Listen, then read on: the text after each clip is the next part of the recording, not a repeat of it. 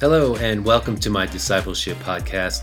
I'm your host, Brian Chu, and each episode is designed to build your faith and help you discover your purpose in life. Now, enjoy today's message. Hey, friends. Today I was reading in my daily devotion Proverbs 8 and verse 17. I love those who love me, and those who seek me diligently will find me. And James 4 8 also says, Draw near to God, and he will draw near to you.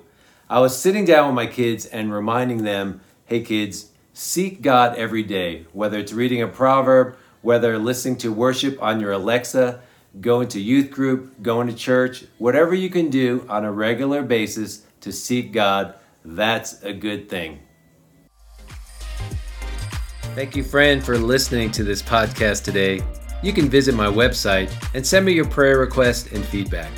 And also to get more discipleship resources, visit www.nowhope.org. Until next time, I pray that you will stand strong in your faith. Have a great day.